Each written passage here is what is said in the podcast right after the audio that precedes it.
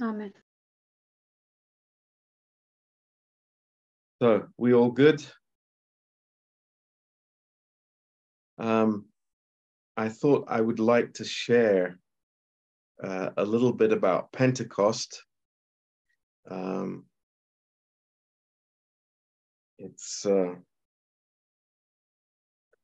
uh, this uh, amazing um, significance for us in the in the giving of the Holy Spirit, and um, it's always a very great blessing for us to study this and understand uh, what's going on.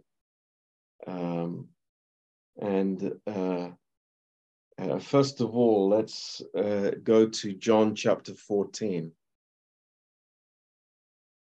Um, and uh, the Lord is uh, uh, speaking about the uh, the giving of the the Holy Spirit in uh, in verse sixteen. Um, in the midst of this uh, amazing fellowship with the disciples, uh, Jesus has these these words. Um, he says, "And I will pray the Father, and He will give you another Comforter, that He may abide with you forever." Um, that he will abide with you forever. He will live with you forever. How amazing that is. Even the Spirit of truth, whom the world cannot receive because it sees him not, neither knows him, but you know him, for he dwells with you and will be in you. Um, so the Lord tells the disciples that um, they already know the Holy Spirit and have experienced the Holy Spirit. And note that the Lord says that uh, he uh, he was he is with you with you um, and shall be in you. So there's a change to take place. Um, the disciples at that point, even though they were walking with Jesus, they were not indwelt by the Holy Spirit, but um, that was going to come. Um, so, in these two verses, an amazing promise from the Lord, uh, and things that we we want to note here and remember in our minds uh, very, very strongly. Um, it's number one, he is a spirit of truth. Um, this is the description that the Lord gives to the Holy Spirit, spirit of truth. Um, and uh, it's only for the believers the world cannot receive. Um, and secondly, we need to understand and keep in our hearts this promise that He will live with us forever.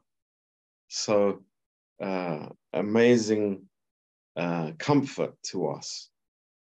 And the Lord uses this, uh, uh this word uh, uh, comforter uh, to describe the Holy Spirit. And he says another comforter. Um, and uh, this word in the Greek, uh, parakaleo, it's one that comes alongside. So the picture is of people walking in a direction and somebody comes alongside to uh, to fellowship and to talk. And uh, this is the Holy Spirit. Um, yeah, the picture is not, you know, somebody coming and, uh, uh, you know, putting his arm around you uh, and, you know, patting you on the head or something like that. No, it's uh, someone who will always come alongside us. Um, uh, and this is a very, very precious thing. Now, if if we go to the book of Acts and uh, we see what happens uh, at Pentecost, um, and this is uh, uh,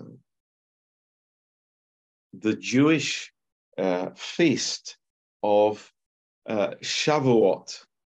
Shavuot. Um, and this is one of the three main Jewish feasts. Now, what what what do I mean by that? That the uh, we know that there were many Jewish feasts, uh, but there were three main ones, um, and uh, the the main feasts. Uh, a, a, a Jewish male was required to come to Jerusalem, to the temple. Um, and uh, that is why we see here in what we call Pentecost uh, so many Jewish people uh, there uh, around the temple. So it was not just a normal day, it was a very, it was one of the feast days. And uh, a, a huge number, crowds of Jewish men, especially at this uh, festival. And, and the word Shavuot means weeks, uh, the feast of weeks. Um, and it is, uh, uh it's speaking about the harvest and uh, bringing the, the, the, the harvest. Um, now, um, I, I'm just uh, wanting to to give you the uh, the thought here. Um, when when uh, uh, Peter came and uh, spoke with the multitude of people. Um, it was uh, uh very close. It was uh, right by the walls of of the the temple enclosure, and it was a series of of steps going up to the gates of the temple.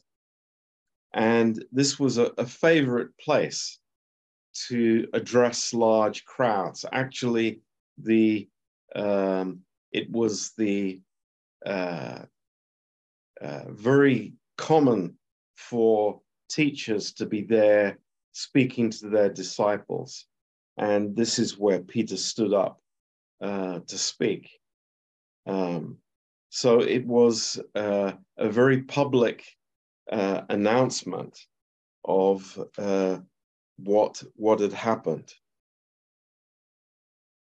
Um, so let's go to uh, to this uh, situation here. In in chapter two, Acts chapter two, and verse one. Uh, and when the day of Pentecost was fully come, they were all with one accord in one place.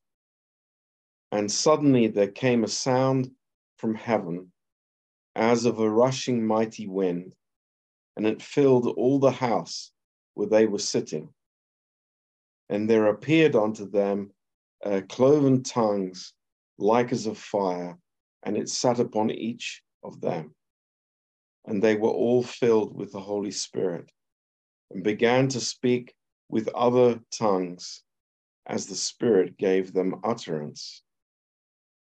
And there were dwelling at Jerusalem Jews, devout men, out of every nation under heaven. Now, when this was noised abroad, the multitude came together and were confounded, because that every man heard them speak in his own language. And they were all amazed and marveled, saying one to another, Behold, are not all these which speak Galileans? And how hear we every man in our own tongue, wherein we were born? Parthians and Medes and Elamites, and the dwellers in Mesopotamia, and in Judea, Cappadocia, Pontus, Asia, Phrygia, Pamphylia, parts of Libya, Cyrene, strangers of Rome, Jews and proselytes, Cretes and Arabians, we do hear them speak in our dialects the wonderful word works of God. And they were all amazed and were in doubt, saying one to another, What does this mean? Others mocking said, these men are full of new wine. But Peter, standing up with the eleven, lifted up his voice and said unto them, You men of Judea, and all you that dwell at Jerusalem, be this known unto you, and hearken to my words. For these are not drunken, as you suppose, seeing it is but the third hour of the day. But this is that which was spoken by the prophet Joel. And it shall come to pass in the last days, saith God, I will pour out my spirit upon all flesh, and your sons and your daughters will prophesy, and your young man will see visions, and your old man will dream dreams. Um, so this is uh, officially the start of the church. Uh, the church uh, did not begin uh, when Jesus was here on the earth, but it began when the Holy Spirit came here at Pentecost. And uh, this is the uh, the the time when the first fruits are are given to God. Um, so it was this important feast, solemn feast, as it's known. And it was the, the crops, the first crops, uh, would be brought into the temple and offered to the Lord. Uh, before they were eaten, uh, before anything was done with these new crops, they were brought for the blessing and an offering to the Lord. Um, so um, uh, this is very, very amazing. And uh, uh, what what is very, very interesting about this observance is that uh, they would take this new wheat or new barley that had just been cut from the fields and they would make it into into the bread. So uh, this is uh, just a beautiful picture of the new life in the church the new fruit and it is being baked together into a love uh, this is the body of christ so this is god's work uh, at Pentecost is giving the Holy Spirit for the life of the church. And this is one of the most important things, fundamental things that the you know we need to understand is that the Holy Spirit is given for the body of Christ. It's not primarily given for my own personal life, uh, but it is to knit us together as a body. And uh, the gifts of the Holy Spirit are for the body of Christ. They are not for myself. So uh, these these are things that are uh, that are very very important for us. Um, now let's let's look at these verses that we read and note some important facts um, that are uh, that are given. Um, so uh, what we see here um, is in verse four. Uh, they were all filled with the Holy Spirit and began to speak with other languages as the Spirit gave them utterance. So it was um, uh, something completely supernatural.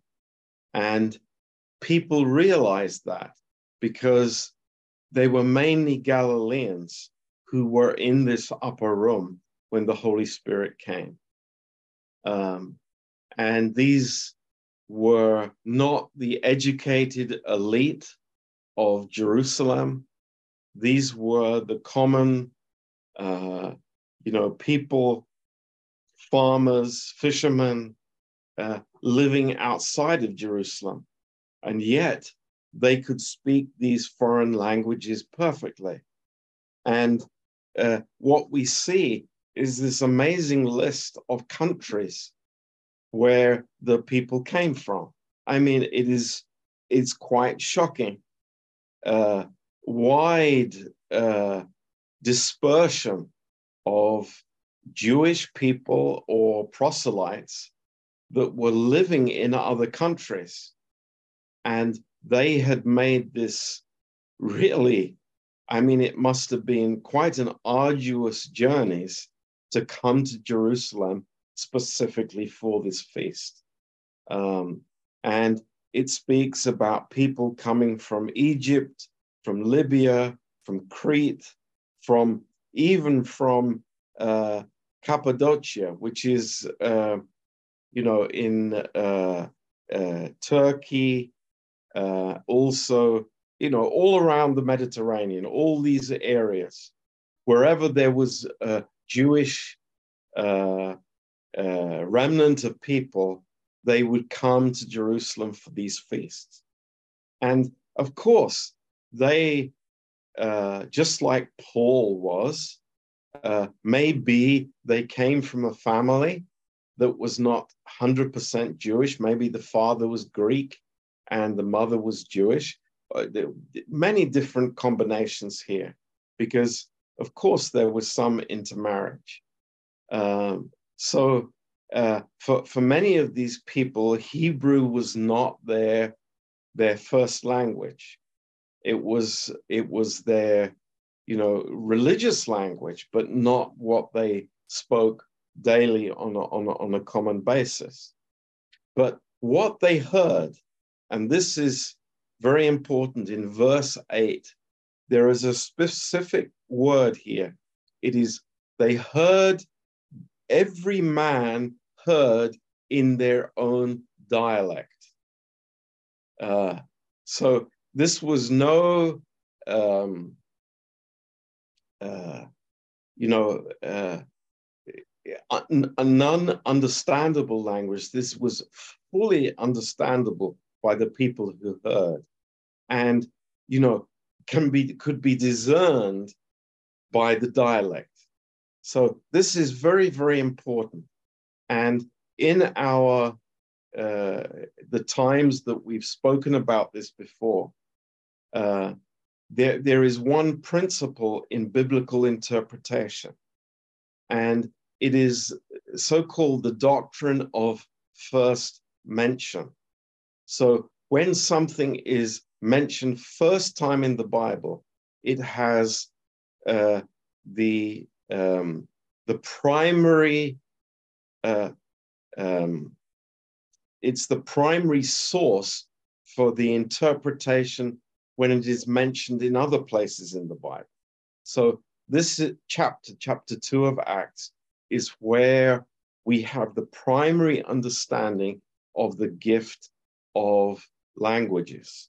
And what is clear here is that these were known, understandable languages that the men, uh, that the, the disciples spoke and other people could understand.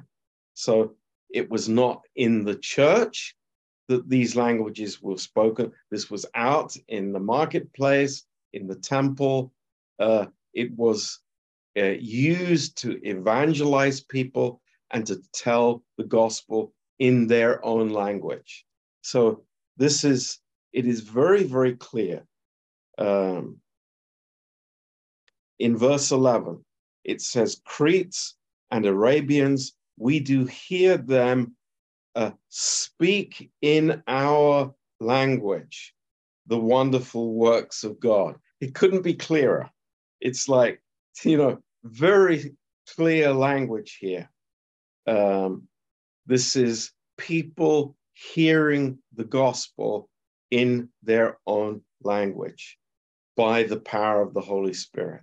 So this is the first time that uh, uh, that this has happened, and this will determine the interpretation that we find in in First Corinthians 12, 1 Corinthians 14, and of course other verses in the book of Acts.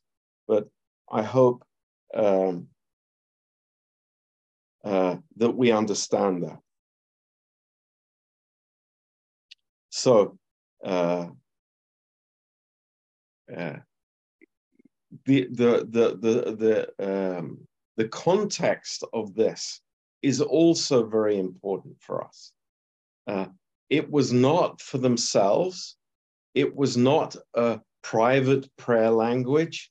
It was not something, uh, even in the church, it was for others. It was when people were going out and, and uh, uh, the, the gospel would be proclaimed uh, in the power of the Holy Spirit and people would get saved.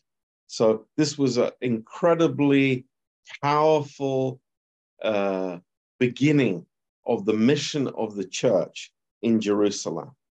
Uh, and Peter standing up to preach then, um, and uh, the message was heard, and uh, there were many, many thousands of people that came uh, to uh, salvation at that particular day. So we see uh, in verse 41, it says, Then they that gladly received his word were baptized, and the same day there were added unto them about 3,000 souls. So it's a very powerful witness in Jerusalem, the place where not many weeks before Jesus was crucified, where not many weeks before, uh, people were shouting Barabbas, Barabbas, but now they they heard the power of the gospel and they turned to the Lord in in, in huge numbers. Um, so this is a, a absolutely amazing start of the church age, and uh, another verse that I, I wanted to speak about was uh, we can find in in First Corinthians chapter two, and I know that many of you uh, understand these truths and know these truths, but it's good to repeat them uh, and uh, to be established in these truths and it's very clear to us. So in First Corinthians 2 uh, and verse 10, uh, we can start in verse 9. But as it is written, eye has not seen, nor ear heard, neither has it entered into the heart of man the things which God has prepared for them that love him. but God has revealed them unto us by his Spirit. For the Spirit searches all things, yes, uh, the deep things of God. So let's let's read this again. Uh, in in verse nine, we see the things that God has prepared for those that love Him. So, what has God prepared for us? Uh, it is His grace, uh, His character that is available to us. And the Holy Spirit is the one who is shining His light on God's character and on His goodness, on His forgiveness, on His truth. And uh, it's the Holy Spirit who reveals those things to us. So uh, we see the amazing work of the Holy Spirit in the church is revealing the heart of God uh, to us through the Word. Um, so uh, this is this is very important for us. Uh, and it says in verse 11, For what man knows the things of a man, save the spirit of man which is in him? Even so, the things of God knows no man but the Spirit of God. Now, we have received not the Spirit of the world, but the Spirit which is of God, that, that we might know the things that are freely given to us of God. So it's underlined again that the Holy Spirit is the one who is, he's revealing the grace of God to us. He's revealing everything about uh, the Father's character to us and the, the finished work of Christ to us. Uh, this is the Holy Spirit's work, and it's it's amazing. I I, I just always I love to think of that verse, and it's so healthy for us to understand um, that in the church, it's like where we see God being manifested and God being revealed, we know that is being done by the Holy Spirit we can understand that. So, you know, it's not by by some uh, signs and wonders. No, it's it's when God is revealed, we see the work of the Holy Spirit. Um, verse 13, which things also we speak, not in words which man's wisdom teaches, but which the Holy Spirit teaches, comparing spiritual things with spiritual. But the natural man receives not the things of the Spirit of God, but they are foolishness unto him, neither can he know them, because they are spiritually discerned. But he that is spiritual judges all things, yet he himself is judged of no man. Now, uh, this is very clear you know, the spiritual life is what God is, is the fellowship, the basis of our fellowship. You know, carnality in the church has, has no God in it at all. You know, it, to think that we can, you know, exist in a natural uh, discussions, you know, in the church and and uh, live on the natural basis. You know, this is far from God's plan. We are not a club. We are spiritual people baptized into a body by the Holy Spirit of God. And what uh, the connection between us is not that we're from the same country. It's not that we are the same age or have the same interests or you know have the same background. God forbid. The connection between us has to be the Holy Spirit. And, and we, we, we want to uh, clearly fight for this and understand this in our church that our connection is only spiritual. It's not fleshly, it's not natural. That's, that's never going to hold us together. But it is the work of the Holy Spirit. And this is wonderful. And we rejoice in that. So um, that's what I wanted to share with you tonight. I think it's very important. I think it's, you know, uh, it's not that we, you know, follow the Jewish calendar or, you know, the uh, everything that goes on in the Christian calendar either.